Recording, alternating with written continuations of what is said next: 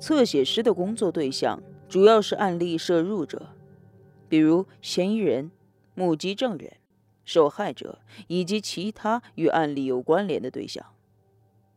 而这些人由于特殊的现实处境，会产生恐惧，没有安全感，不容易相信他人的抵触心理。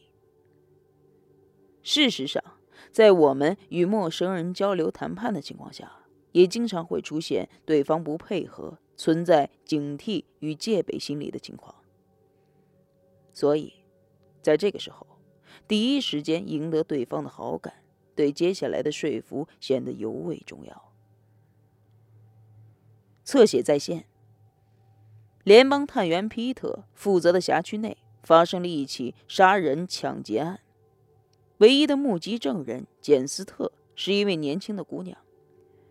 受到严重惊吓的他不愿意回忆当时的情景，这对皮特侦破这起案件形成了极大的阻碍。皮特面临的最大问题就是，他想让简斯特开口描述那天晚上他所看到的一切。但是简斯特呢？他似乎对皮特非常的抵触，他甚至不愿意为他开门。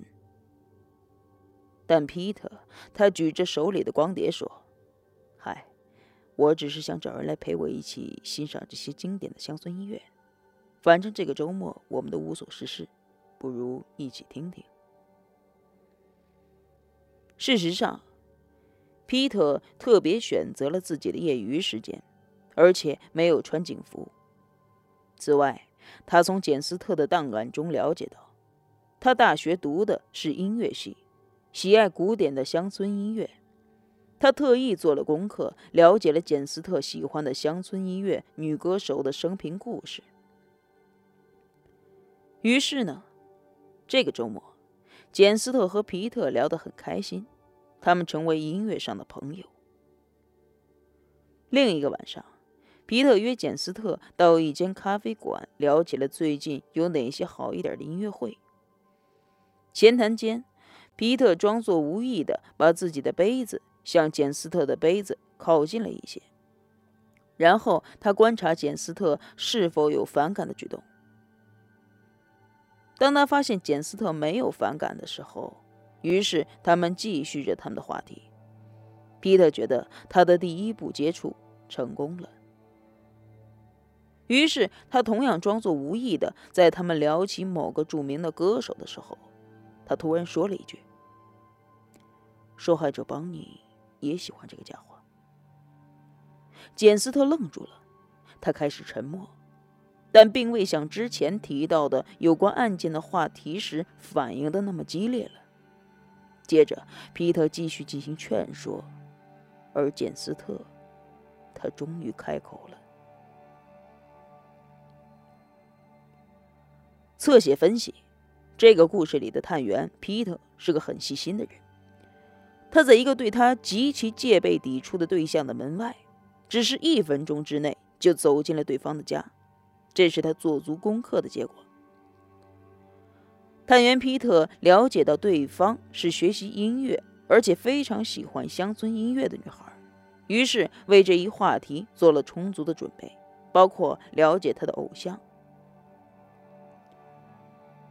皮特选择穿便服，而且在非工作时间拜访，这弱化了自己作为侦破案件的联邦探员的身份，而是以一个普通人、有着共同爱好的普通人接近了对方。皮特自己轻松、不冒进、没有企图心的表现，让对方放松了戒备。说服控制，在第一时间赢得好感。或者说，在第一时间打破彼此之间的戒备，使说服沟通顺畅进行，那么有以下的可以尝试的方法：情境设定。如果你直接问一个人：“您本人愿意或者乐于有婚前性行为吗？”相信对方一定不会回答你的问题，让你获得他内心真实的想法。估计你也会很难听到确实的答案。谈判说服的过程中，我经常要去提出对方抵触的问题，而且必须得到答案的时候，这种情况要如何处理？很简单，可以将此问题转换一个情境，比如，如果两个人正在相恋，恋爱过程当中有了婚前性行为，您对此怎么看？那么被访者就可能侃侃而谈了。而根据心理学的投射理论，他所谈的恰恰是他自己对于婚前性行为的态度。什么事情要换一种方法去询问？当你要说服一个人的时候，千万不要把你的目的轻易的暴露在别人面前，这样对方会对你有所防备。当你被一个人偷窥的时候，自我防护的欲望就会变得极高。这个时候，如果在一种设定的情景内去诱导你，你就会觉得所有的事情是自然而然的发生，在不知不觉当中表露自己的心声。